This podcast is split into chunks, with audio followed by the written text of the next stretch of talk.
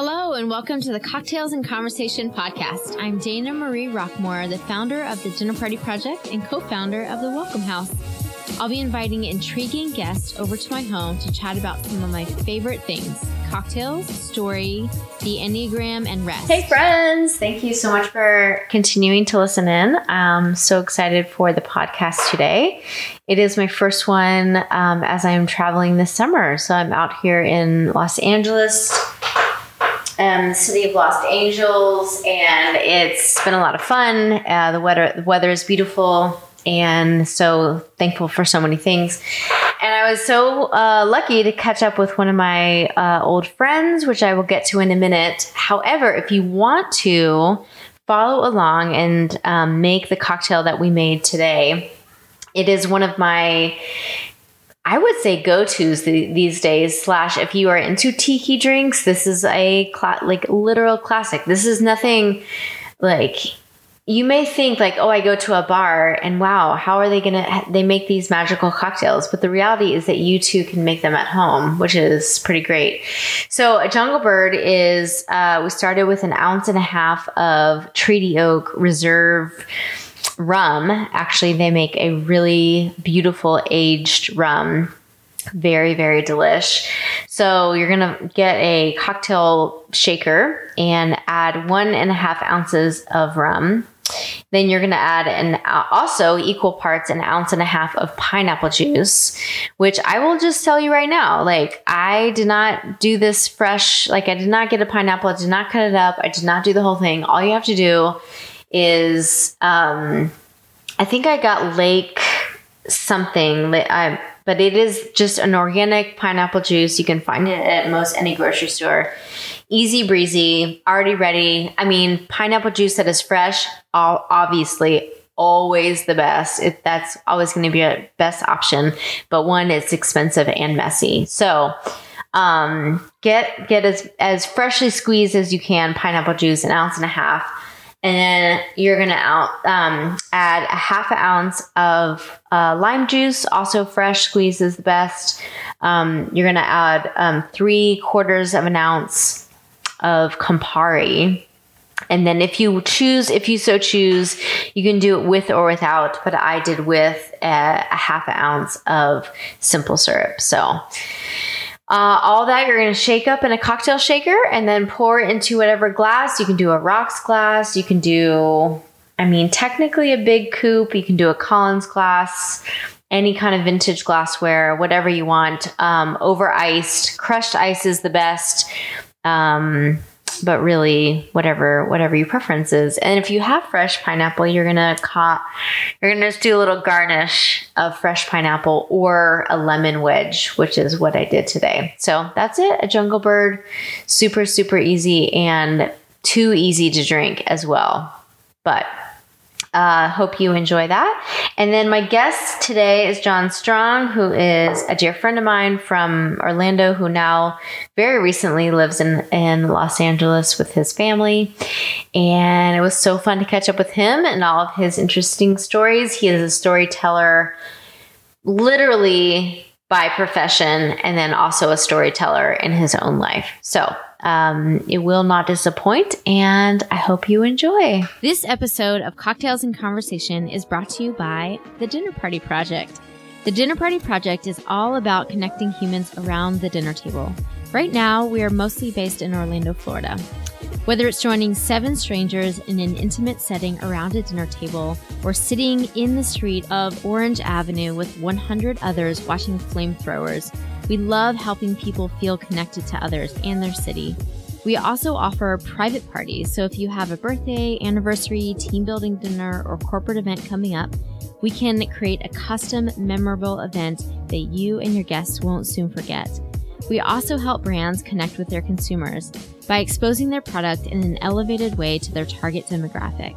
So if you live in the Orlando area, haven't joined us yet, what are you waiting for? We can't wait to hear your story around the dinner table. For more information, you can visit us at thedinnerpartyproject.co. Hey, John. Hello. Hey, welcome to the Cocktails and Conversation podcast. Hello. Hi. Cheers. Clink. Clink. Mm-hmm. Salud. It's nice to be with people again. Yeah. You know, face to face, Inside. inside, together, comfortable, hopefully, somewhat. as yes. somewhat comfortable. I mean, are we ever really fully comfortable? Yeah. That's a deeper, that's another podcast. It's a good space. It's a good space, yeah. So this is my fir- first podcast on the road as I'm traveling this summer. I'm here in Los Angeles, Angeles. and we are up in Glendale, Burbank. Oh, it's one block into Glendale. I still call it Burbank because it's still got a Burbank feel. okay, okay. So Burbank, Yeah. where it, I feel like TV is done. A lot of TV is done. Uh, a lot of movies Is are done. a lot of movies are done? Yeah. and TV. Warner Brothers is here. Disney is here. Right. I passed both of them on the way here. Mm-hmm. Yeah. Yeah. So fun times. Yeah. So today we are drinking a Jungle Bird, Mhm. which I don't know if you've had before. Uh, I, I've not heard the name before, Okay. um, but it's very tasty. Mm-hmm. It is very tasty. It is a tiki drink, and it is. I just chewed my ice uh, into the mic. you did. Ah, sorry. That is a pet peeve of mine. Like I I, don't. I can't. Comp- I cannot comprehend how people chew their ice. It's fun. It's not. It's It, fulfilling. it- but but it goes against like podcasting rules. It goes against so many rules that we don't have enough time to, to discuss here, but maybe a separate uh, uh, time. All my ice is gone now, so no more no more chewing. I know. I've chewed them all up before we did the interview. we may have had some sips before the interview started, Yes. but that's good time for everybody. so, Jungle Bird is Treaty Oak uh, rum, barrel aged rum, pretty delicious, Mm-hmm. and then pineapple juice. Gosh. Uh, lime juice, Campari, and a little tiny bit of simple syrup. So it is. I know what pineapple juice is, and I know what simple syrup is. You know the rest of them. I you know mean- lime juice, Oh, there you go. Yes. But lime, rum. I don't really. Yes, yes. But I'm saying I don't really know what goes into cocktails. I just drink them and I like them. Fair generally. enough. Yeah. Yeah. As most people do. Yeah. Absolutely. So I am curious if you were to have a cocktail just as a treat, um, to like, like, do you have also like a go to drink that you like almost every time you know that it's going to hit or that you, Yeah. So you know, I'm from Orlando. Just moved to LA nine months ago. right? So my favorite place uh, that I used to love to go to in Orlando was Guest House, and uh, As well as the every two other. things that I would always get are yes. yes. the two things I would always get are a mezcal old fashioned. Okay. Right, so it's instead of whiskey, it's got mezcal. Mhm. So it's like it's still got the smoothness of an old fashioned, but it's got a bite to it. Oh, yeah. mezcal. So it's really Yeah. nice. And then I would just always love the Army Navy, which is like uh, an alcoholic Capri Sun. I have not I may not want to admit out loud, but I have gotten in trouble a few times It, it where I had to make sure I could like wait it out totally t- because they are delicious. and they Pack a you. punch. Yeah, I remember the first time I had an Army Navy. Do you know what's in it? But uh, tell me in a second. But first time I did Army Navy, it was like uh, the third drink. I was like, oh, this is great. I'm not even feeling anything. Oh. Uh, third drink happened, and it was one of the first. Because I didn't actually start drinking until I was like 33. Oh my gosh. Yeah, I just because I just In had, the year of our Lord, you said. I know. Yeah. let's do this. Uh, yeah, I mean, there are various reasons. Uh, One of them is my friend group just got really into cocktails, and so Mm-hmm. we would just always go out over to guest house after work. Yeah. Um, and then I realized, oh, I can hold my liquor very well, and I don't really enjoy getting drunk. I just like getting buzzed. So I just was, I was really good at keeping the equilibrium Mhm. of getting extremely buzzed and not getting drunk. But Army Navy was one of the first times I got drunk Messed up. and not messed up. Well, I mean, I, I was walking to the bathroom. It was hard to walk straight, and uh, somehow I made it home. Let's say that I got an Uber. Okay. I lived close. Let's say I lived close. you did. But once I got home and I went to bed, it was spinning. The room was spinning. That's the Mm-hmm. only time that the room is spun for me. Because I again, I don't really enjoy um, going that. far. Over. Yeah. I just like f- having a lot of fun, feeling really loose, Mhm. and I'm not thankfully an angry uh, Drunk. I'm a uh, I have very few filters normally. and and the alcohol Just- just, just takes off a few more. And so and it's just a little more funny. Stream of consciousness It at this point. Yes, I, it's it, I, I John, enjoy that. You enjoy that? Yeah. Okay. Yeah. You have a pretty high level of when it gets to that level of probably stream of consciousness. Yeah. Yeah. Yeah. Yeah. I will say during um, sorry, am I allowed to talk this much on this podcast? That's what we're here for. Cool. I traveled Uh, literally to Los Angeles Just for this. just for this. Um, during COVID, um, I stopped drinking for I would say the first nine months of it before I moved out here, or maybe the first six months. Because I tried making my own cocktails at home. I even tried, you know, buying cocktails from guest house. I Uh-huh. still lived in Orlando back then. But uh, I realized that I didn't enjoy drinking alone. Um, I, Okay. I only like it socially. Socially. And I like it because of the way, and I'm, I'm a very open, honest person, but others, maybe they need a little bit more lubricant to have deeper conversations. So for Okay. me, You're uh, already there. I, oh, I am already there, but Right. like I enjoy cocktails because of the conversations, the deep conversations that can come out of them. Mm-hmm. And when I was drinking alone during COVID, I was like, this is depressing. I don't, I just feel tired and I'm not talking to anyone about you know, Fair like- enough. so I, I mostly stopped drinking during COVID for, okay. I would say like 80% of COVID. Fair enough. Yeah. W- would your wife drink with you? Lynn is not a huge drinker. She'll like a, a Moscow mule every now and then, but okay. Um, I don't really know why. Um, I think she's very, she's got a very sensitive body when it comes to like food and, and drinks. So Okay. when she has a wine though, okay, I'll go, I know this is cocktails, but we had, she's gonna hate me for saying this. No. We had, we had a gummy, um, a marijuana gummy, uh, Mm-hmm. New Year's 2019 into 2020. Okay. And it was so much fun. Um, seeing her, uh, You had a, you had a good ride. yeah, because she's you know she's so quiet and, and composed, and Yeah. she just couldn't stop laughing every time that she said a word. Like it would make her laugh, and and so wine or cocktails give a mini version of that when she gets in that. So she's tends to be careful. Okay. that, yeah, Fair enough. Mhm. It's good to laugh.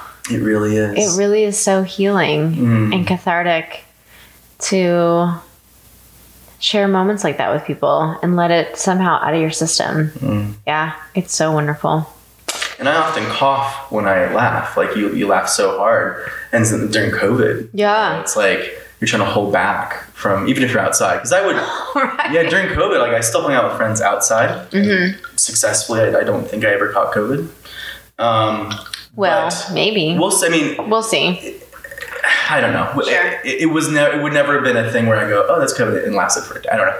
But um, yeah, even just laughing outside, just like because I again, I'm like, you know, because you laugh so hard Mm-hmm. and you can't cough during COVID. And, you know, you look weirdly. So it was an interesting thing the way that um, that COVID. We don't have to go into COVID. Let's let's stay out of COVID. But I'm just saying it wasn't. Have you ever laughed so hard that you almost threw up? Yeah. Yeah. Yeah, I mean, I, I've laughed hard enough. You know, when you just laugh too much, where your face is hurting, Yeah. and or when you can't breathe anymore. Mm-hmm. That's happened. Um, Yeah. that's rare uh, and a little unenjoyable. It's almost like laughing normally is like getting buzzed, uh, and then laughing that hard is like getting drunk. You've gone too far. You know?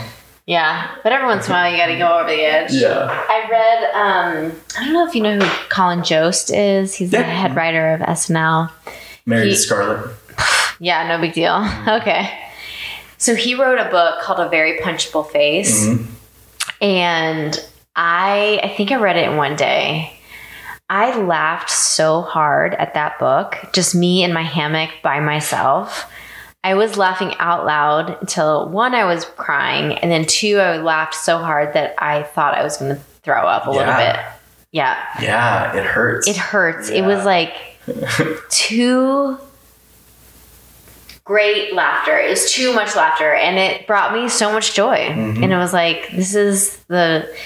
th- It, it like that's why I love doing this podcast. I love stories. I love people sharing. I love embarrassing things. Um, I mean, I love drinking, obviously, but uh, we all have really great. We should have really great life stories. When you like arrive to a city and then your Airbnb cancels and you have no place to stay for the night. Okay, great. Okay, so then you're gonna figure it out Yeah. and just yeah. I mean, anyway, so he was he was a really good read. Surprisingly, not surprisingly, but I felt like he's always felt like pretty plain vanilla, He's dry, very dry. very dry. Yeah. Um, obviously incredibly smart. Yeah. But then listening or reading his stories was brought me to a new I would- appreciation of him. I would find that surprising because I feel the same way. He's like, he's like, he's funny. he's funny, He's funny. But Yeah. that's cool that his book is like hilarious. hilarious. I think Cool. you would enjoy so it. we get to see what Scarlett sees in him. You would. He talks about six different times that he has pooped his pants as an adult, Oh dear God. and I lost it. Yeah. Yes. I like- I could not keep myself together. so I highly recommend. Okay. Yeah. I'll, I'll do the audiobook. I'm sure he doesn't need me to endorse him, but I will gladly do so. Mhm. Um. Okay, so I think in our Army Navy because I've made them Mhm. on my own, and so I'm Ooh, trying to think. yeah. Yeah. you can make them. They're so good. I always wondered. Okay, so two things. One, I think it's made. I know it's made of gin, orgeat, um, lemon juice, and bitters. I think that that's the total recipe. Mhm. I have made them on my own several times, made them for other people. They are one, delicious. Two, the guest house somehow makes them. They have their own, I don't know what it is, but it's different and it's more delicious. Yeah. They put the cherry in there. Obviously, I get it. But there's some, I don't know if it's somebody making it for you or they have some kind of magic touch. But that Army Navy is danger different zone. It's home. different. Okay. Yeah, like I make it at home and I've made it for other people and it's great. But they kind of have some kind of like special Mm. touch on it. And many, many people have really enjoyed many, many Army Navies. Because that is my go to drink at the Many guest house. have been ruined Mine is the Army Navy. on the list. I mean, hopefully it's not there yet, but this is right. Um, so speaking of stories, Mhm. one of the things that I love chatting with interesting people about is their interesting stories. I'm So yes. yeah, here we are. Uh, I would love to hear some of your interesting stories. We don't Okay. have time for all of them because we don't have time for, you know, 37 years of stories.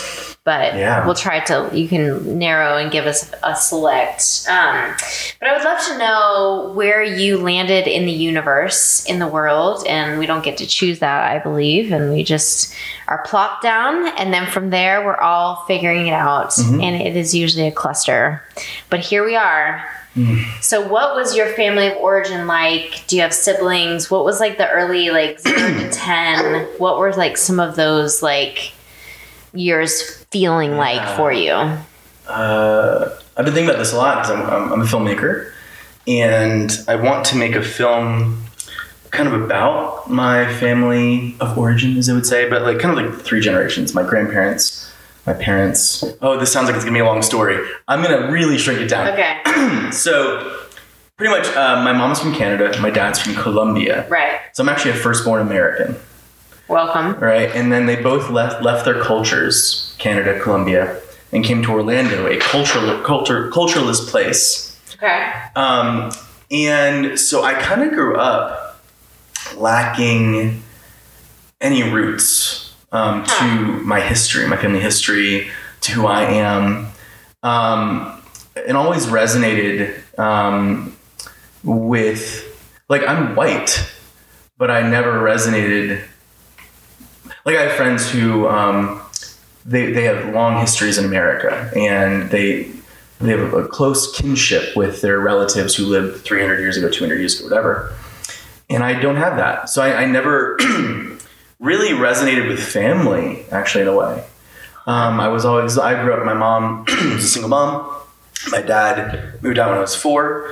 Uh, and then I just kind of, you know, I guess that in the 80s they would call it a latchkey kid. Uh huh. Um, but I didn't. For me, it was just the way that I grew up. You know, I didn't Know any and I better? Didn't, I didn't have any brothers or sisters. Oh, Yeah, you're the only child. I am. Does that make a lot of sense now? Yeah. I mean, I think I maybe somewhere in the deep recesses recesses of my mind, I already knew that, but that makes a lot of sense. Yeah. So, Oh. sorry. Let me get this cough out. Okay. okay, we're good. So, um, So yeah, probably. You know, I remember the first time when I really felt. And my mom, my mom would hate hearing this. I've told her this. She hates hearing it. The first time I really felt a sense of family was probably when I was 15 years old. Um, it's a long time. It's a long time. And I was at my friend's house, and I would go there after school, and he had. I was like my best friend and his two siblings and their mom and dad. And their, mom taught um, drama at our school, and their dad taught band. So it was like an artistic family. Fam. And I would go there every day after school because my mom was working until like seven. Right.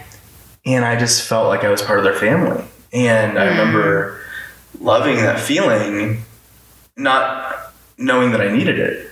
You know, I just, I just probably for those 15 years compensated through, you know, mattering through being talented and by watching movies and listening to music and trying to fall in love, you know, as a sixth grader. Or, um, That was on like your falling in love was on your agenda in sixth grade. Yeah, I've always been like in a fairly healthy, hopeless romantic. And you know, and when you're young, it's like very cute, and it's like you watch like Romeo and Juliet, Moulin Rouge, and you've got mail, and you're like, I want that life. And then once you're in college or later, you start going, Oh, I think I'm codependent. Uh, I, I think I need someone to love me in order for me to feel whole. Hmm. Um, I always feel empty. I always feel bad about myself if unless someone on the outside, the outside can say they love me. Wow. Um, but yes, I mean, like from a very early age, I was always into like romantic comedies, and and there's good sides to that too that now exist in me that I've now that I've healed a lot. But Sure. am I answering your family of origin story? Yes. Um, but How was your relationship with your mom? it's better. Uh, again, I'm honest and okay. So, uh, yes, it. we had a very good relationship. Then, then it got bad once I got older, um, and then I cut her off actually for six months about three years ago because I just needed space because it was just being her for 18 years, it was.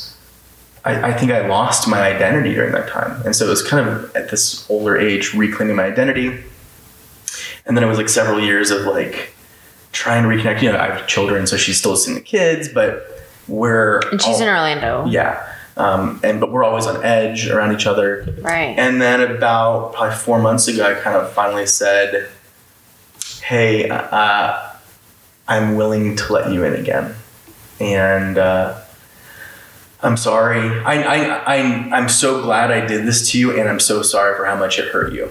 I, I needed to do it. I needed to set up boundaries. I, I know it killed you. So I'm sorry for that. Not sorry that I did it. And now, actually, our relationship is as good as it was, you know, back when we thought everything was good.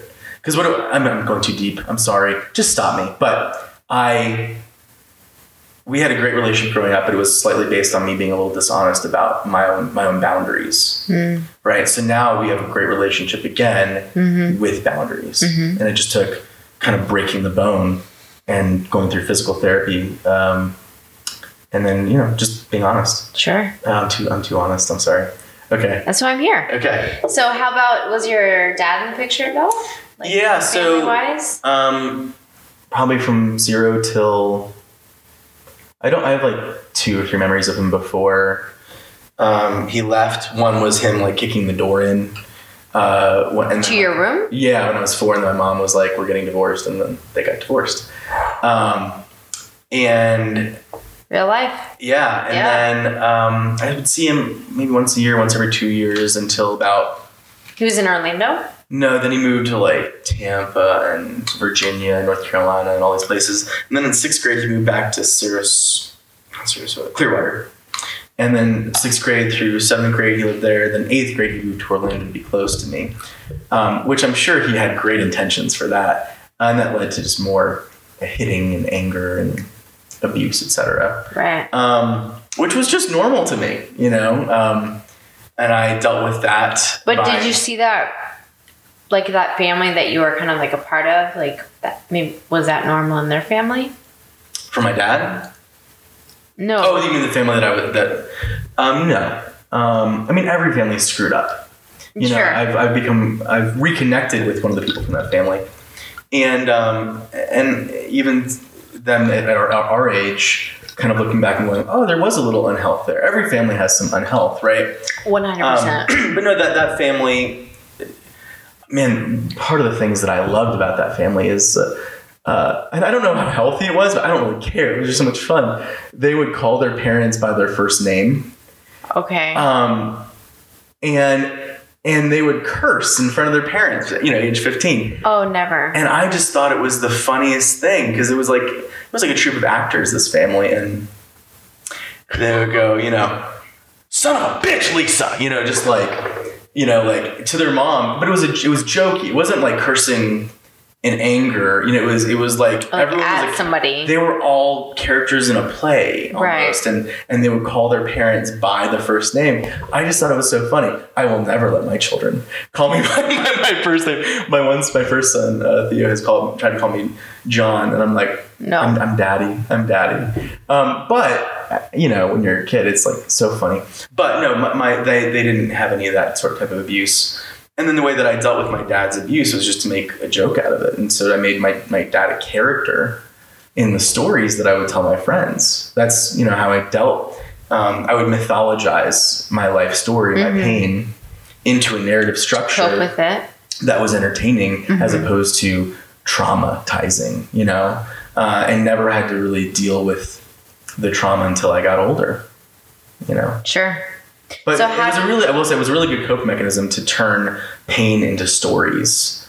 Um, coping mechanisms are really good to help us survive until they start to kill us later. Right. But while they're helping us survive, they are They're great. fun. They're awesome. they're Yeah, awesome, right? Yeah. Because they're keeping us alive. Yeah, Yeah. No, that's it's a blessed thing. It's a blessed act. Right. That God, I would say, put that into our psychology to help us cope. Um, but at some point, they're a ticking time bomb. Mm-hmm.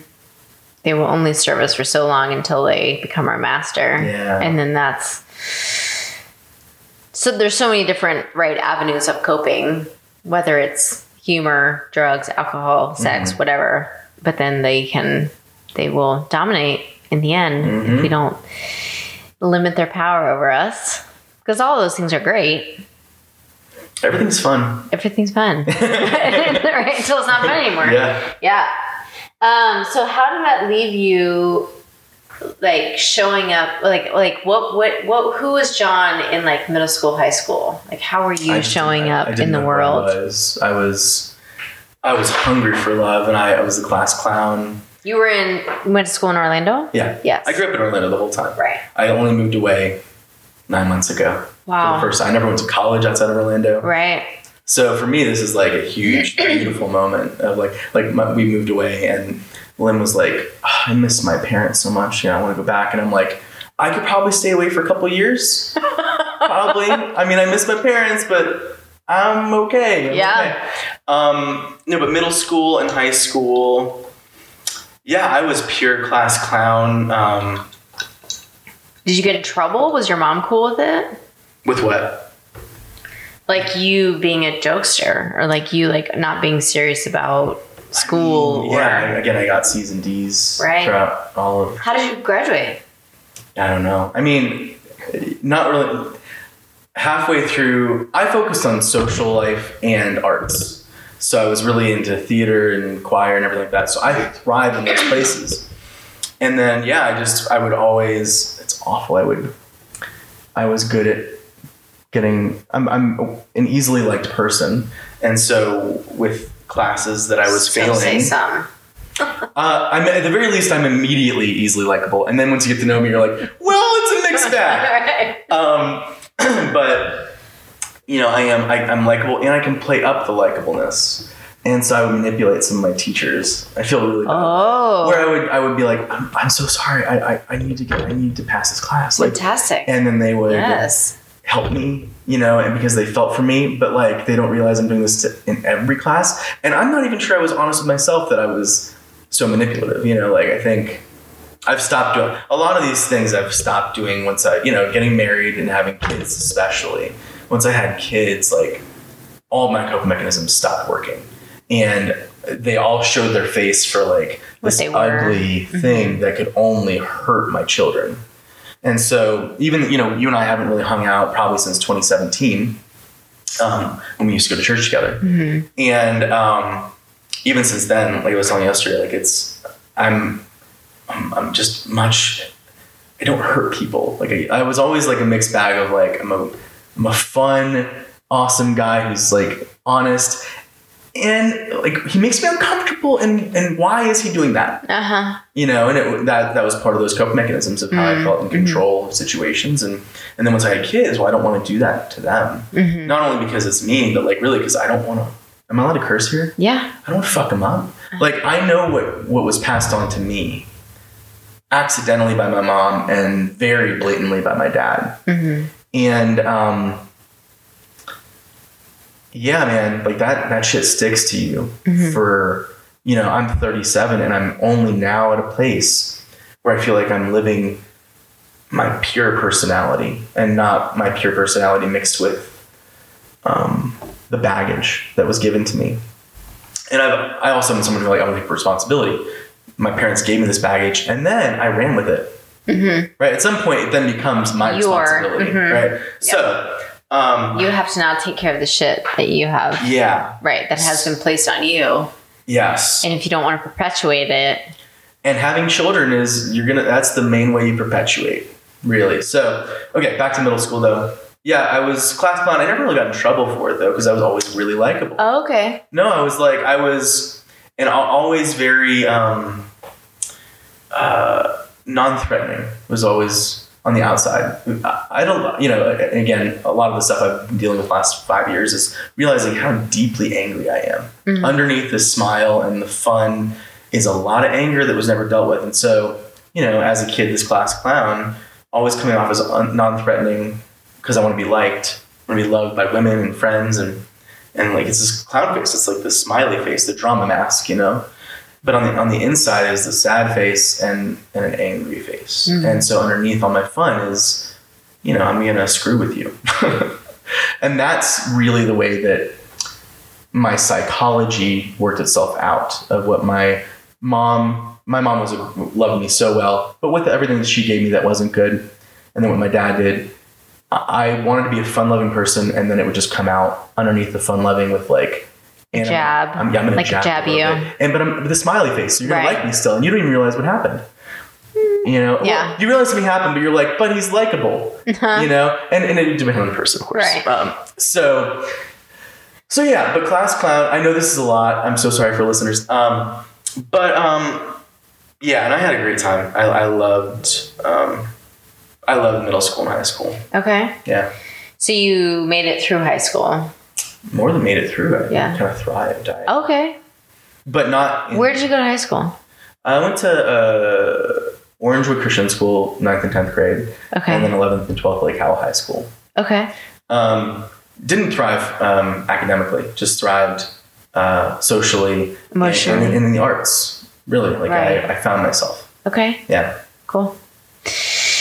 Um, so therein, after our kind of childhood years, we forge our way into the world, and as adults, we can somewhat choose into who we want to become. And so, what was your journey into becoming like you made the path into the creative, obviously, world, but like what was that? And then how did you know that you wanted to end up being a filmmaker? I wanted to be in film since I was age four. Okay. Um, I thought it was as an actor because you know watching Tom Cruise. Um, Top Gun. yeah, man, Tom Cruise is like a father figure. Tom Hanks is a father figure. Mel Gibson was a father figure, and it's fun to see them slowly let you down like real father figures. um, but I mean, Tom Tom Cruise could do the worst thing imaginable, and he, like I would I would uh, want him to go to jail if he did that. But also, he'll always be my dad. Really? That's how, that's how I feel about Tom Cruise. Like really? yeah, he he he got imprinted onto me like that deeply, like a duckling. Like he is my dad, Did you more than my actual dad. do you know that I think that he's 58? Yeah, Yeah. I, I probably look older than he does at this point. I saw him. I watched a little bit of Wimbledon yesterday. It was the men's oh finals. yeah, he was with the, the director He, I don't know who he was sitting with, but McQuarrie, uh, the guy who directed the last three Mission Impossible films. okay. Anyway, they panned to him at the Wimbledon yesterday morning, Mm-hmm. um, and it was like Tom Cruise, and I was like, Tom Cruise, like. He's almost 60. Yeah. He still looks like Top Gun. I know, I know. Like, He's done well with his life. yeah, but he, something is. Uh, yeah. Uh, you know He's what? He's taking something. there with with what with like uh like plastic surgery type stuff or Or skincare or something. he's doing something. For He's doing sure. something. Yeah. Yeah. Um, I love the man. I love him. Okay. Uh, Even but- though he's into Scientology, yeah, and uh, cuckoo for Cocoa Puffs. you know, it's like I said, like He, it's A, like, he could do anything. to- Doesn't matter. when when he when, when you idolize somebody, Yeah. Well, it's not even idolization. It's literally he imprinted as my dad. I'm not even kidding. I watched uh, Far and Away, um, a film that he did in 1992 with Nicole Kidman. Uh-huh. It was their first film they did after they fell in love and they got married. Um, I know this story. pretty Oh, yeah. I'm sorry. And uh, and I watched it. Uh, this is like during COVID, and I'm not kidding you. It felt like I was watching old movies of my father. Like I I, I so wanted to. I became a, a six year old boy Mm-hmm. looking up to my dad and wanting to be him. Like that's what he did to me Okay. by watching him in films growing up and having not a good father figure. Right. Only living with a mom for about ten years. You know, he, I just my psyche grabbed onto Tom Cruise because he was, uh, you know, bef- this is before the couch. the male archetype. What he was, no, he was a man fucking cared, and he tried and he pushed through like all the shit that got in his way, Mm-hmm. and he was a good man. You know, he he he cared in the right way. It wasn't this, you know, toxic masculinity stuff. And if it was, it was very, very slight. It was he was a good man who wanted to do good things for the woman he loved. Okay. Right? I, I, I know there's a lot, but I'm telling you that, that that's what Clutch I, my pearls. yeah, that's what I wanted to be. You know, that's what I was looking up to. Okay. so um, but age four, I might have started age four. Oh, uh, how to become a director. Yeah. So yeah, I, I wanted to be an actor, and then it became like I was going to be on Broadway and on musicals, and, and that was in middle school and high school. And then I saw the film Magnolia, right. um, which has Tom Cruise in it. sure. Um, and it's a Tom Cruise who's falling apart, right? Which I resonate with as well. A Tom Cruise whose mask is coming off and deep anger and resentment underneath is coming up. Did that unravel for you, his image of him? No, I mean it, the, when he was on the Oprah couch. I mean, I, I definitely went uh, during the Scientology days, Phase. of like 05, 06. I mean, he's still a Scientologist, but when he was like really, you know, I would say the darkness of that of that cult uh, kind of like showed itself. Um, yeah, I was like, I wasn't anti-Tom, but I was very anti-Scientology. Still am, but I'm not anti-Scientologists. Right? Okay. You know, I think I'm not anti. Humans. Yeah, exactly. I can be against an organization without being against the people. Um, so yeah, Magnolia, I saw that in theaters and I was like, oh, I'm going to be a director. And it was just like, and so then everything out after that became, that was in the year 2000, it was like, okay, I'm going to direct. Um, and then let me, let me see how I can really shorten this up. Um, because it becomes very convoluted, more convoluted than everything else I've already said. Um, can you pin, what is your question a little bit sharper? Like, what, what are you trying to get at here?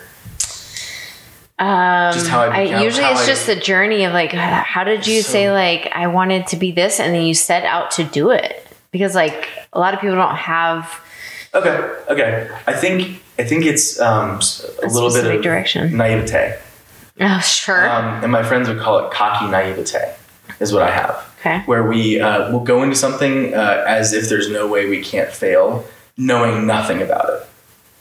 Um, so once I got married, plan. yeah. So let's fast forward just a bit to like when I got married ten years ago. I'm 27, and um, yeah, I just started this business knowing nothing about how to run a business. You know, I have this great gift, I would say, a talent of emotion, um, and I don't know how to make money at it. So then my friends and I just started a business and called Strong Films. My name is John Strong, and um, and wow, was it awful? It was such a bad experience. Um, and over the last 10 years, um, I did great things. I did um, a, a film for uh, Arnold Palmer Hospital, did multiple films for them, but one that got like 200 million views, like went genuinely viral organically. It played on the Today Show on Thanksgiving morning. Uh, I made a feature film documentary that was on Netflix. Um, I did, you know, some national spots for UCF. And it was like the most miserable decade of my life Hmm. you know i i thankfully during this miserable decade was able to do things creatively that's somewhat were going at what I wanted to do my whole life.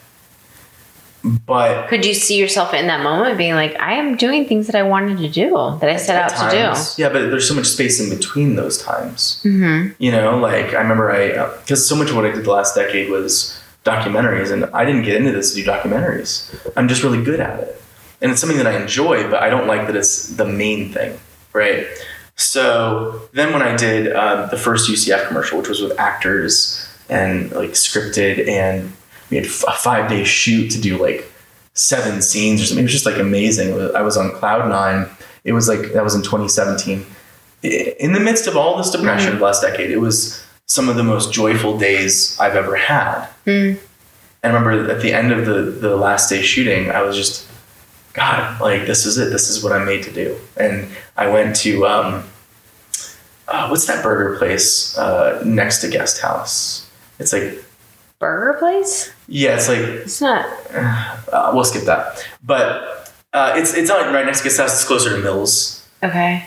It's kind of a hipster burger place. I love it. I can't remember the name right now for some reason. Okay. Anyway, um, I went there after filming, and I sat there, and I realized that I would not be directing something like that for a very long time. Hmm. Like that, this was a three day stretch where I got my dream, and now I'm back to reality, where I sit in front of a computer and edit for most of my day.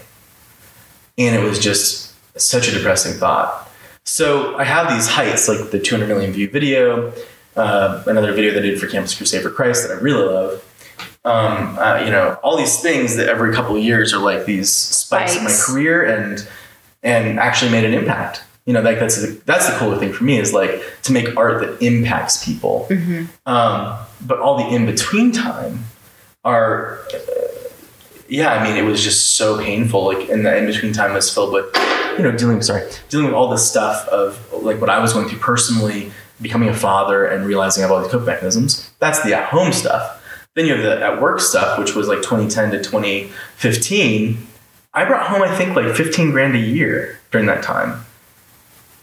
Right. And so, like, it was, and I was, you know, doing great work. And I was like, it was very painful. And I had, um, you know, some very painful, and this is not necessarily all their fault. I would, I'll claim like 60% responsibility. Just like the people that I, that I, that weren't business partners. We just had very pained relationships running a business together Mm-hmm. when we're doing so poorly financially and we have so many personality differences and we're in survival mode. We're like in the desert clawing at each other, trying to survive. And we get in front of, And get a product out. yeah. And then we get in front of a client, we're acting like we're best friends and we're having it. Uh, we, we're just such a good team. We're just like, you know, we do this all the time. You can trust us. Right. We go back and say, what the fuck are you doing? You know, just like yelling at each other. And yeah, man, it was just a very hard decade. But I'll say like how I made it, you know, during that decade. So I would say about t- at the end of 2012, early 2013, I lost the passion for film. Wow. Yeah. It's pretty early on.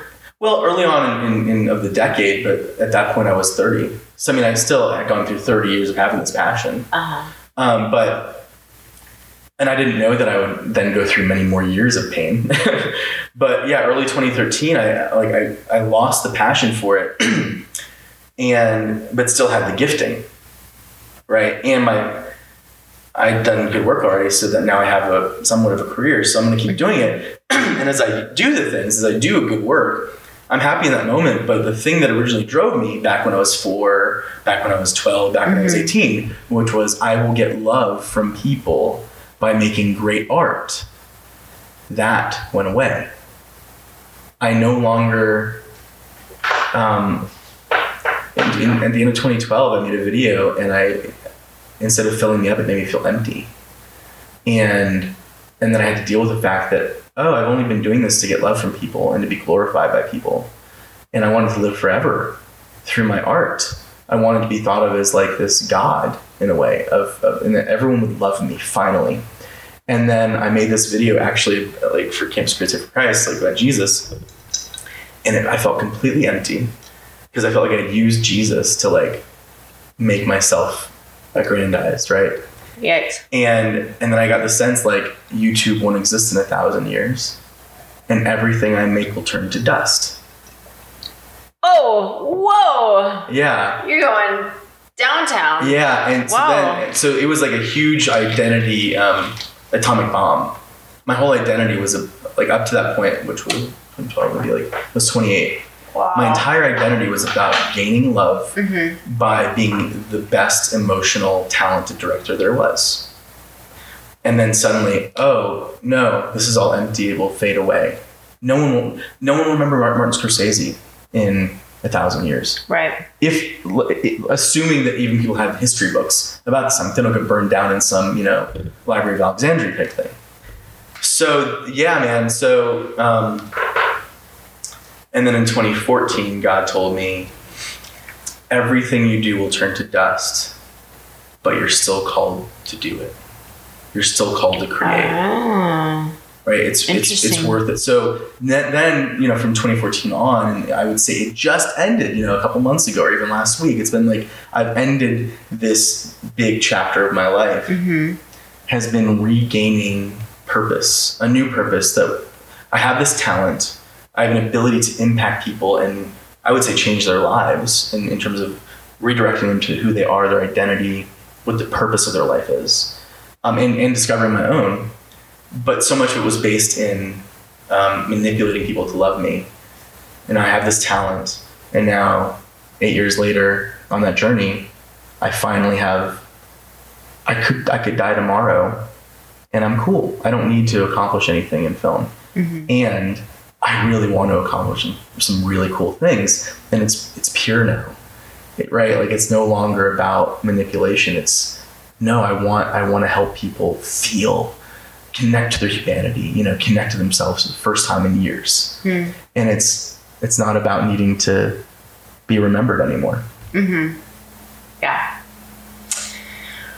Quite a story. Quite the journey. Yeah. Um, so we were talking a little bit yesterday of I'm always fascinated by I'm fascinated by film, but um it's just it's interesting. We'll get but eights have sometimes a problem connecting to their emotions. Mhm. So film and music helps me do that a Yeah. lot. Um, so I'm always interested to like what you, like kind of like maybe if you could just give us a real quick snapshot on like what are your inspirations for films? Like what are the type of films? Like you're here in LA, you're starting afresh. Um, you're supposed to be here, you're here, and then um, working towards whatever will come, come what may. Mm-hmm. But what would be like your dream like project scenario? You just said "Come What May," which is a song from Moulin Rouge. I know. Um, and that's one of my favorite films. I know.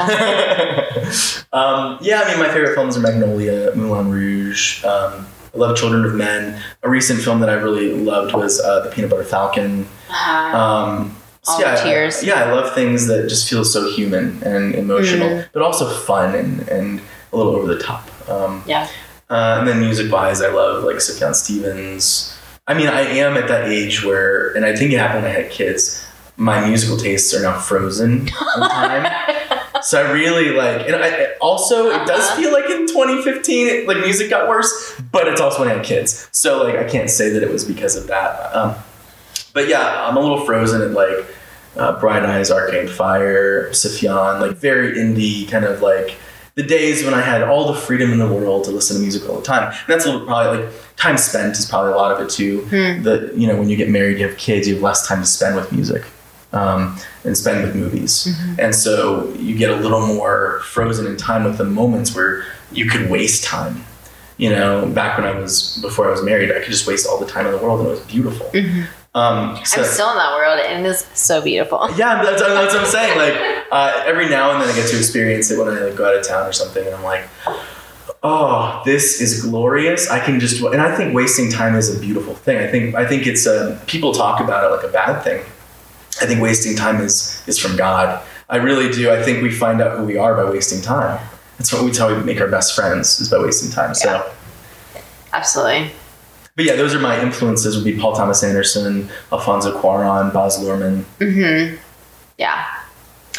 So we will just we'll be here with bated breath until some film pops up with your name on it, and then it'll be interesting to see what what what you produce Mhm. and what comes and all the stories and the reality of being in this business probably feels like this is the perfect place to be you know if you're gonna make it a run for it then why not go big or go home we talk about family and how I've had very little connection to family and and honestly, you know, learning how to be a family myself since I had no connection to it. sure But when I moved here, it was literally the first time in my life that I felt like I was home. hmm It really, day one, it felt like home.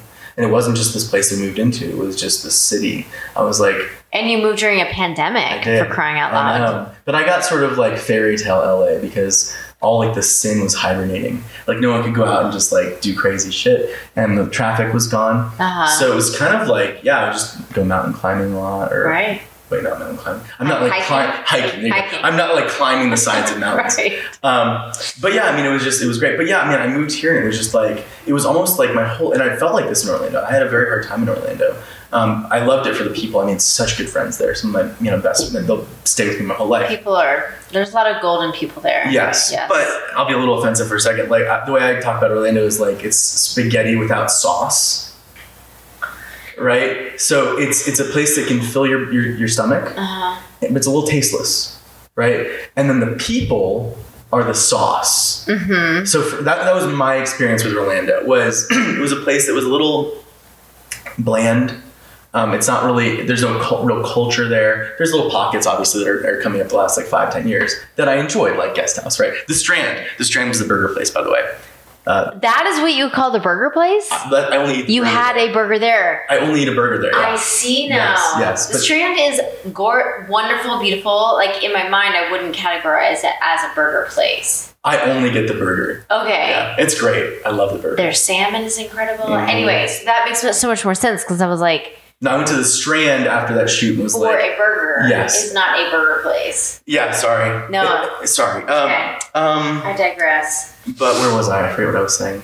You think that Orlando is Oh, so it was- it was- tasteless? Yes, it has no no taste, no flavor, but the people honestly are just like the best. Like, and so they brought. But they're the also bringing flavor to the city. You can't say like I'm- the Brendan O'Connors and the Eddie Mortons and like Yeah. people that are doing great stuff in the city is bringing They're, bringing. they're all great, uh, and it, this might have something to do with you know how I never felt like I had a family, right? I never, I never felt at home my entire life, um, and then when I moved here, it was almost like, and this is like I feel like a cliche like uh, illustration, but it felt like I was a fish my whole life, and suddenly I was in water, being here.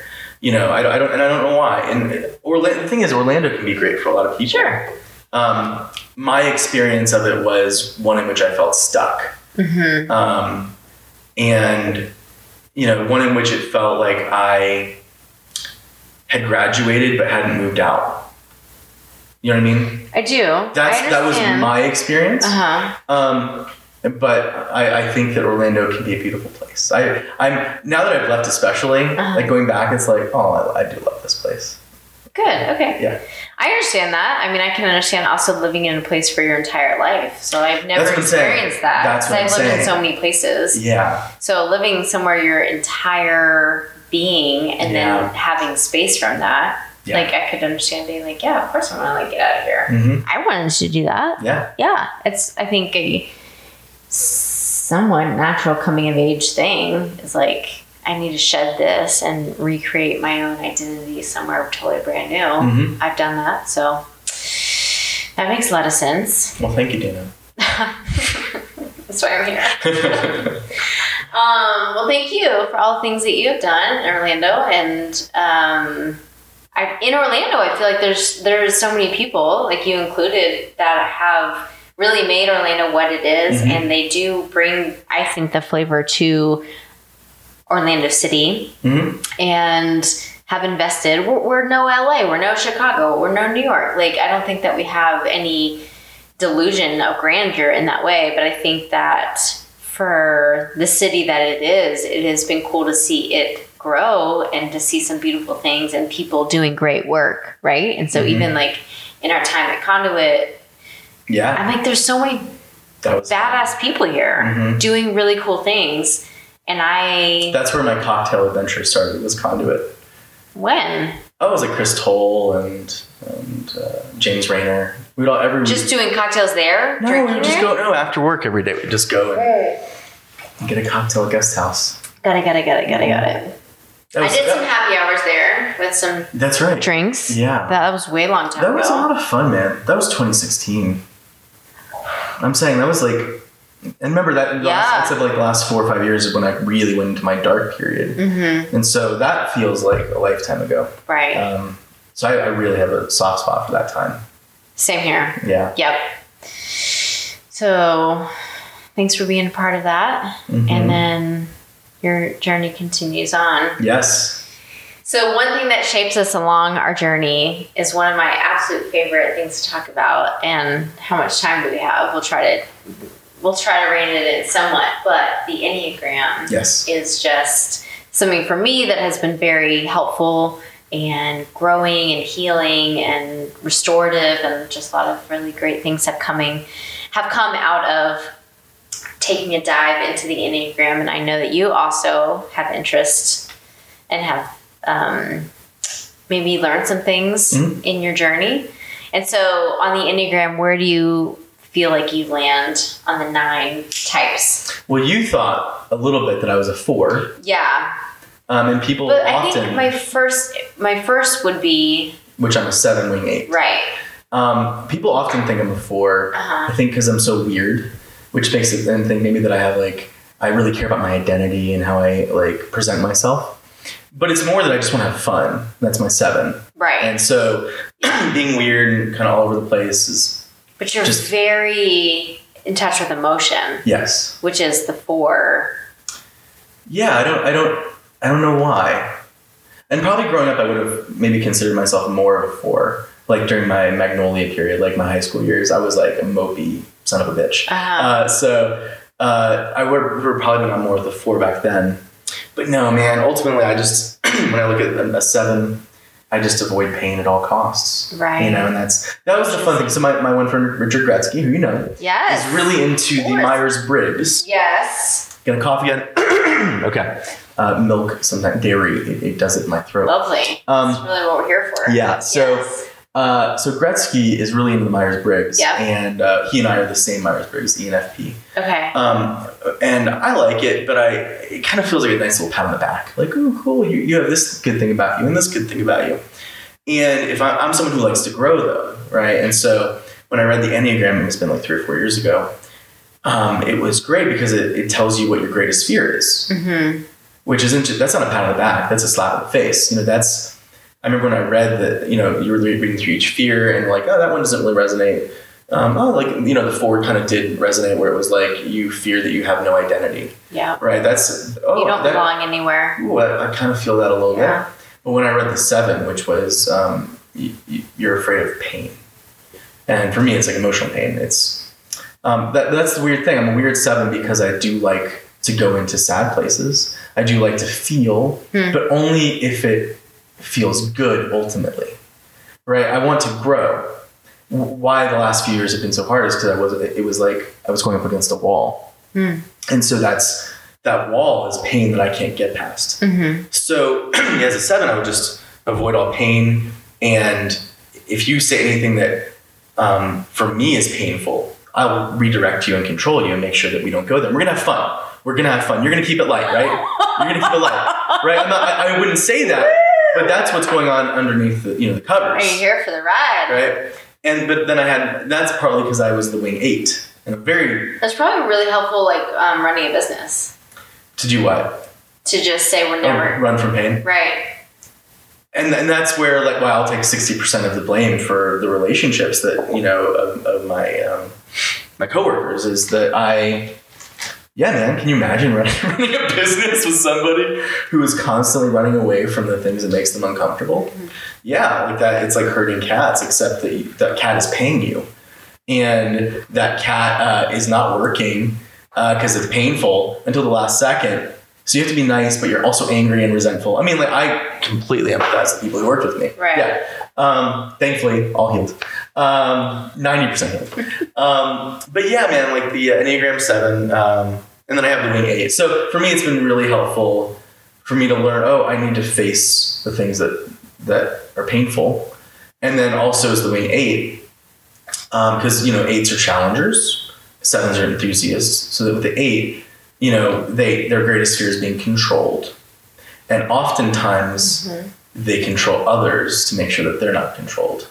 So that yeah, it's been like um, I would say fairly transformative. Um, you know that realization is it's cool. It's a realization. It's the work that goes in after that moment when you're like actually trying to change the things that have helped you survive. You know, and become a healthy version of a, a challenger, someone who challenges people for their sake, you know, or for someone else's sake, um, as opposed to your sake, from from from me to feel safe, and then to be an enthusiast who can bring people up, have a really good time, um, but also be willing to not have a good time. Honestly, like, like that's the that that's what I've learned is like there there's a time for war, a time for peace, a time for life, a time for death. There's a time for um, having all the fun in the world, and there's a time to just grit, Address grit your teeth and, and go into the thing that is not fun at all. Right. Yeah.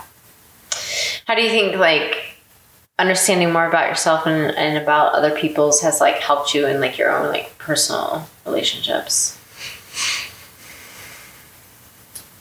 There were some people that would make me uncomfortable, actually, um, and it was always a certain type of person. Then I, when I realized the type of person they were, I was like, oh, and that's why I'm feeling this way around that person.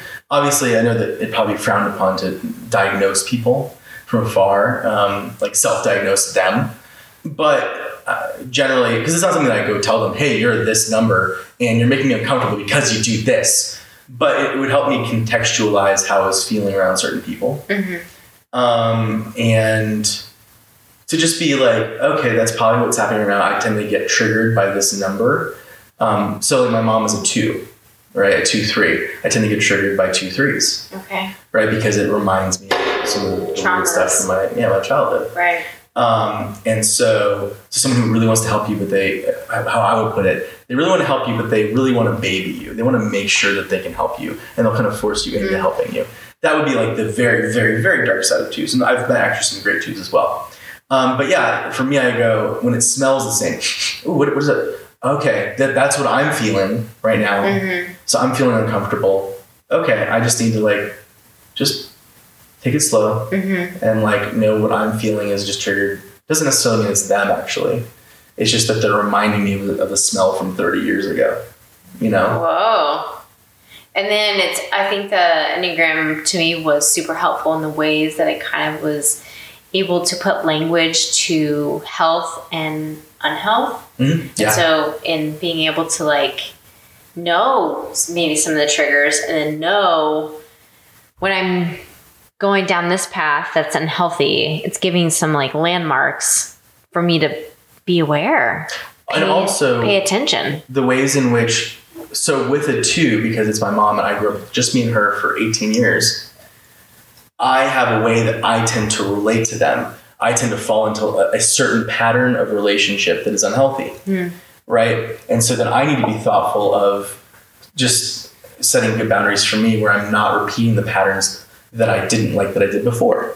You know, so can't think of, uh, I mean, nines frustrate me just because they're so peacemaking. um, and I so value honesty. Um, but like, I don't know. I, I generally love all the numbers. I would say twos are the hardest just because of the memory of my of my mom, who I love, who I love. If you're listening, And then how how would you see any markers of growth? Like any um I was just admitting it. I mean, I just as you know, again, I have a strong eight wing. I mean, I, sometimes I'm, I, I would think I'm an eight almost, except for how much fun I like to have. yeah.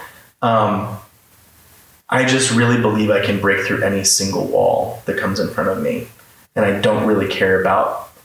Um, I care logically, but emotionally, I don't care about the collateral damage. Right, I will break through the fucking wall. Yeah. Uh, and that's good when it comes to as an artist, as a business maker, as a even being married. Like I commit to shit, and I will. I'm in it, Deliver. right? And so even as we're having hell um, in my business, I'm in it, and we're gonna make a great film. But for me, it's actually been because I would say that's my more unhealthy spot is my wing eight. It's um, losing, allowing myself to lose, right? Uh, allowing not like Is to- a win for you? yeah, Yeah, yeah. It's Mhm. like sure. giving up, Mm-hmm. which is not something that I ever do. Um, And keeping your identity intact and your self esteem. Yeah.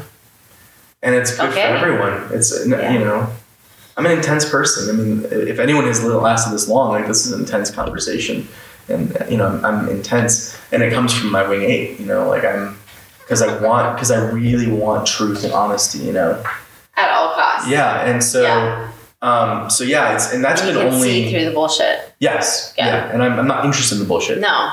unless it's fun. Uh, but but uh, no, I really like, and I would say just with the last three months, I've just, and I'm not successful ninety percent of the time, um, but at, at giving up. But I really am. I, I barely want to talk about it. I've been talking, you know, so right on until this moment, and it's because this is like a brand new thing for me. I don't know how to lose. I don't like to lose. I like I like to win for everybody. I want you know, and again, my mind is jumbled even thinking about this because it's so such a foreign concept to let a wall stand up. You know, some walls maybe are meant to to left let's let them stand. It's it's confusing to me because every wall I just want to break. Oh. You know what I oh. mean? Anything that gets in my way, anything that gets in anyone's way, I just want to break it. And so for me, it's like, oh, maybe that's not my wall to break. Uh-huh. Like, especially if it's under your agency, Dana, right? If that's your wall, right? That's not my job to break your wall, which is a lot of what I used to do, Mm-hmm. right? I would kind of take the agency from other people and break through their walls for them. Right. And now, That was their place to. now losing is, Right. oh, I can have power and they can have power. And there are some walls that I'm not supposed to break through. I have to be discerning Mm-hmm. about what I'm supposed to break through.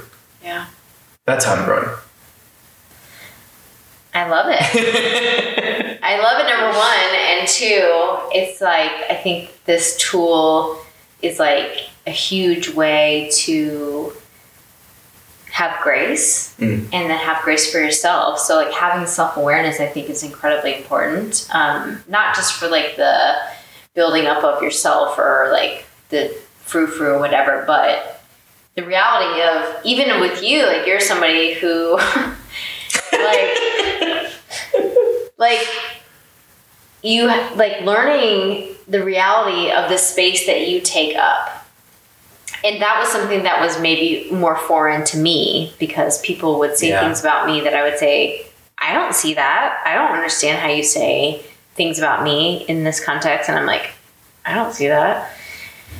And for other people sometimes you say you th- like you know it's like it's like a bull in a china shop. They Yeah. don't know they're not aware but they are affecting the space that they're in. Mhm. and so whether you're a high energy person or not that doesn't matter. It is the awareness that you bring into a space and who you're interacting with to say okay i can like i know like so i can turn it up or i can turn it down out of honor to Yeah. somebody else and honor to your wife, honor mm-hmm. to the people that you love, and not to say that you have to tiptoe around the entire world, Yeah. but especially for people that you care about or in working relationships, here's how you might show up, and it does matter and it does affect things. And so being able to have grace for yourself in saying, okay, I'm not going to get it perfect every time. There will be times that I will mess things up, or inadvertently, we can um, maybe be too strong in situations. And then, And it's because we had to be strong often when we were kids, right? Sure. Our coping mechanisms are. Mhm.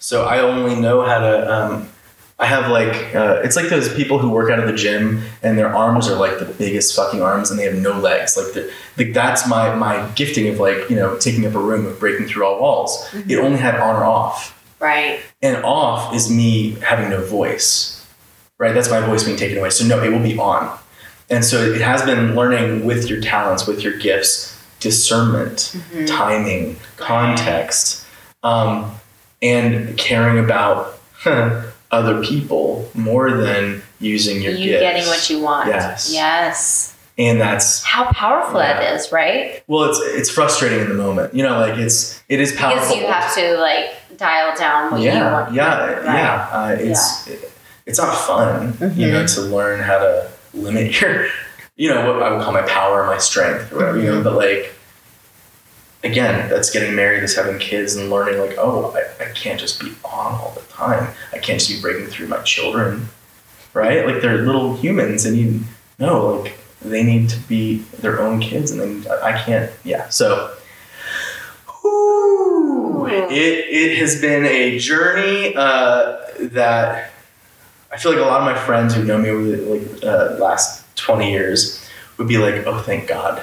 Like he finally learned the thing. I was uncomfortable. Like I loved him, but he always made me uncomfortable. And like, thank God he's finally here. Yeah. And and it really, none of my friends could change me. hmm Honestly, to some degree, God couldn't change me.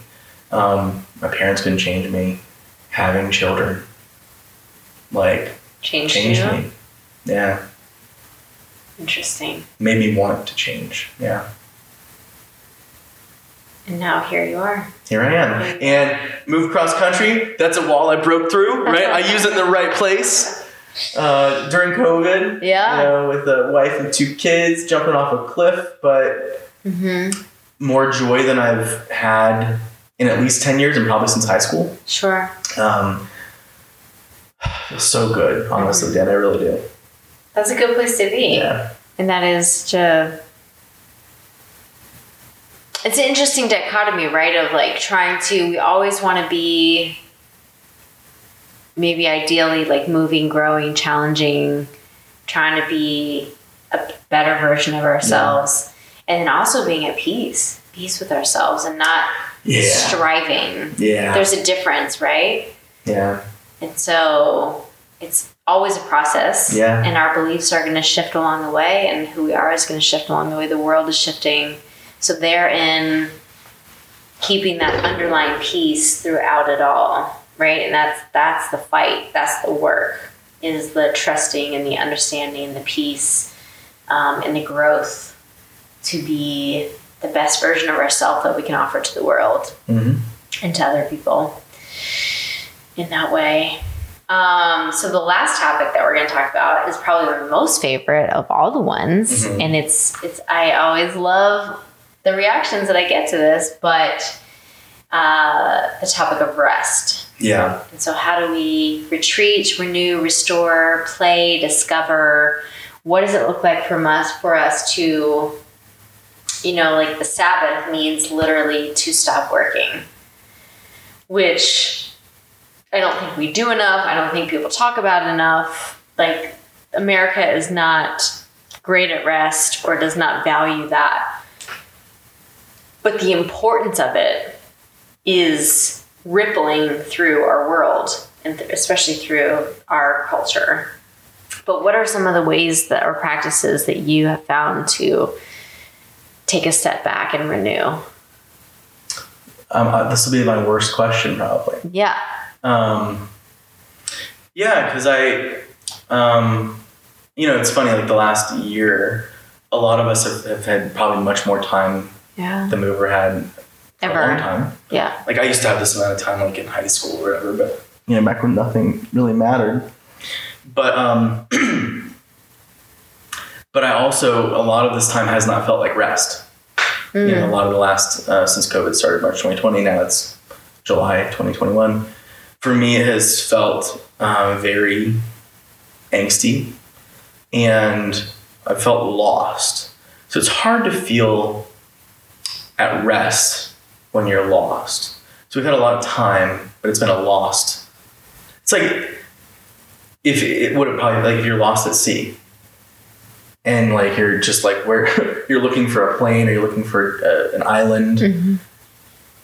Like theoretically, you have a lot of time that you could just rest, but you don't. You're always looking for how do I get out of this situation. That's really how I've felt a lot the last, I guess, year and a half now. Okay.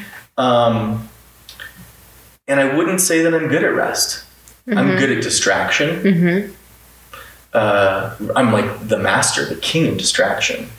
Mm. Um, but that I don't necessarily feel restful. I, I just feel giddy or high for a moment when I distract myself. Yeah, so rest. I mean, I felt it a little bit the last few weeks. I mean, as I've kind of, I, again, I feel like this- I've been at rest. yeah, I feel like this chapter is over, and I'm, again, this sort of thing that I talk about, like breaking through walls and being discerning and giving up instead of like learning to give up. That feels restful. A lot of my life, honestly, I mean, I don't know that I've ever really rested. Like I went to Hawaii. That was very restful. Mm-hmm. Um, but so much of my life is breaking through walls and having to break through them, and that's my identity. That that's again, when, even when I'm having fun, it's not restful.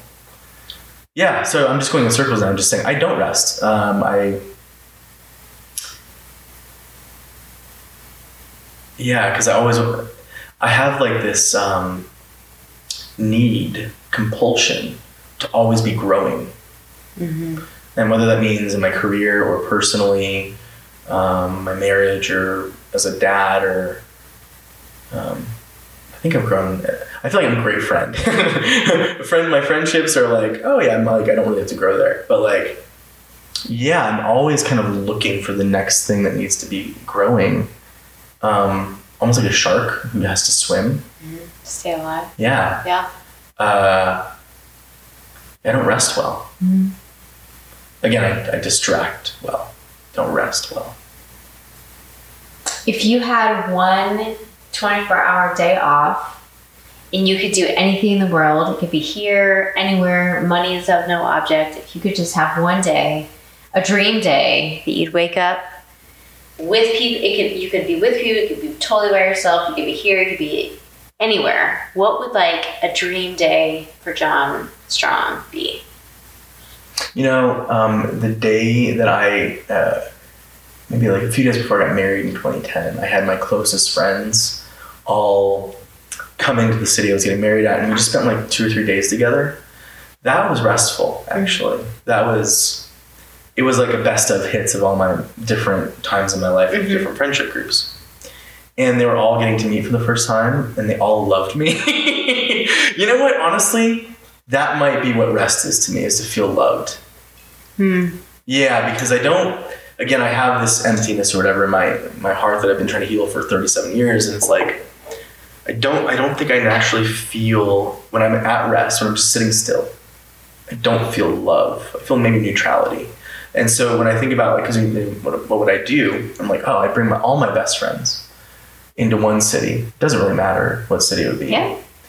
and we would just fuck around and have a great time and and like yeah it'd be like the ending of a, of a tv series like the, a famous tv series that's been going for 20 years and everyone's going to watch the last episode and we just want to have one last sh- you know hurrah with Right. our friends from tv yeah i just yeah we'll go deep but it's like we haven't been going deep i i think rest is love is feeling loved and that and that doesn't mean that i need to like get love from other people theoretically Mm-hmm. to be God or be for myself. I don't really know what the answer is where where to get the love from, but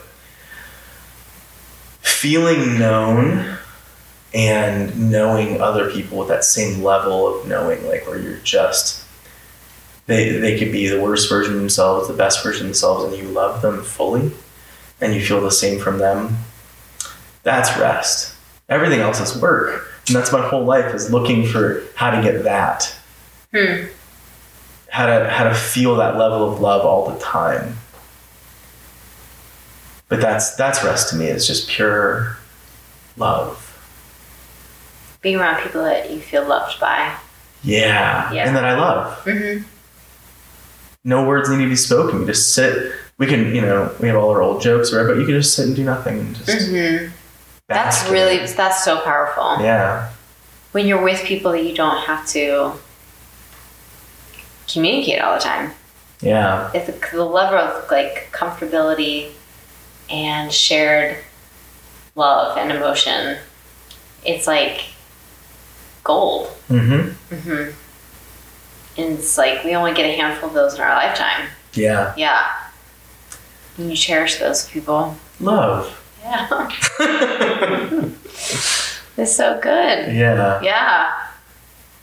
So they fill us up to be who we are in the world. Yeah. I'm feeling it all right now. Yeah. Just like, oh yeah, that's what I forgot that that's what life's about. Mm. Just being known. Just being, yeah, known, fully seen, and then loved on top of that. Yeah, I think you know if you look at you know I said that I had this identity, like my identity cracked, like in a very traumatic way back in 2012, and it was wanting to be loved or whatever by by my films. To bring it full circle, you know what is being famous about? To a large extent, is about being known by everybody, right? Like we both know who Tom Cruise is. We we've never met him. Most of the world knows who Michael Jordan, Tom Cruise are, and they want to be known but really, so I wanted that. I wanted to be known mm-hmm. like that. But really, what I wanted was to be known, like known, Yeah. like like one on one person. And so my personality, maybe a lot of people with Instagram and TikTok and everything, we want to be known, but we really want to be known, Yeah. right? And that's maybe my life story at this point, currently, age 37 is going from known in caps, all caps, to known in you know font size two, uh, and very small. I want to be known. I want to be known. And that is like the most fulfilling, like anything that we can achieve. Yeah. Yeah. That's the good stuff of life and love. Um, as we wrap up, do you have any MOs or life mantras that you kind of live by? Words of wisdom that God. you share? I mean, I've, I've shared so much life wisdom. Clearly, I know Um, everyone's taking notes. Um, no, I really don't. My I my mantras change weekly. Yeah, because I'm always growing. I'm always looking for like, what's the next ladder up the rung? What's the ladder? So the mantras would be a ladder or a rung on the ladder, rung on the ladder. And then as I go to the next one, I forget about the last one. Okay. Um, so, um, yeah, I don't really have any life mantras. I mean, I like Jesus. That's kind of is that, is that a mantra? Like whether I'm angry or sad or happy or whatever, like he's whatever, just a, a, ladder rung that has always been there. Mm-hmm. But really, no, no, no mantras. Okay. If folks wanted to find you on the interweb hmm um, slash social media, how would they keep up to date with what you're doing? Um, yeah, I have uh, Insta. Um, I make really good Insta stories. Uh, it's my claim to fame, other than uh, my career. And uh, so my name is Jon Strong. It's J O N. So J O N. Jon Strong lives. Lives. Mhm. Um, and then my website, which has not been updated in a long time, is strongfilms.com. Strongfilms with an S.com. And then I'm in LA. If anyone ever hears this who's in LA, would love to hang. Love making friends. Mm-hmm. Yeah, that's about it. Yeah. Beautiful. hmm Well, thank you for spending some time with me. Yeah. And sharing some stories. Great to see you. Likewise. Thanks for having me. And until next time. Okay. Yeah. It's been great. Adios. Adios. Thank you a million times over for listening to Cocktails and Conversation podcast. I hope you have enjoyed all of it. If you have, would you do me a huge favor and rate, comment, and subscribe for more Cocktails and Conversation?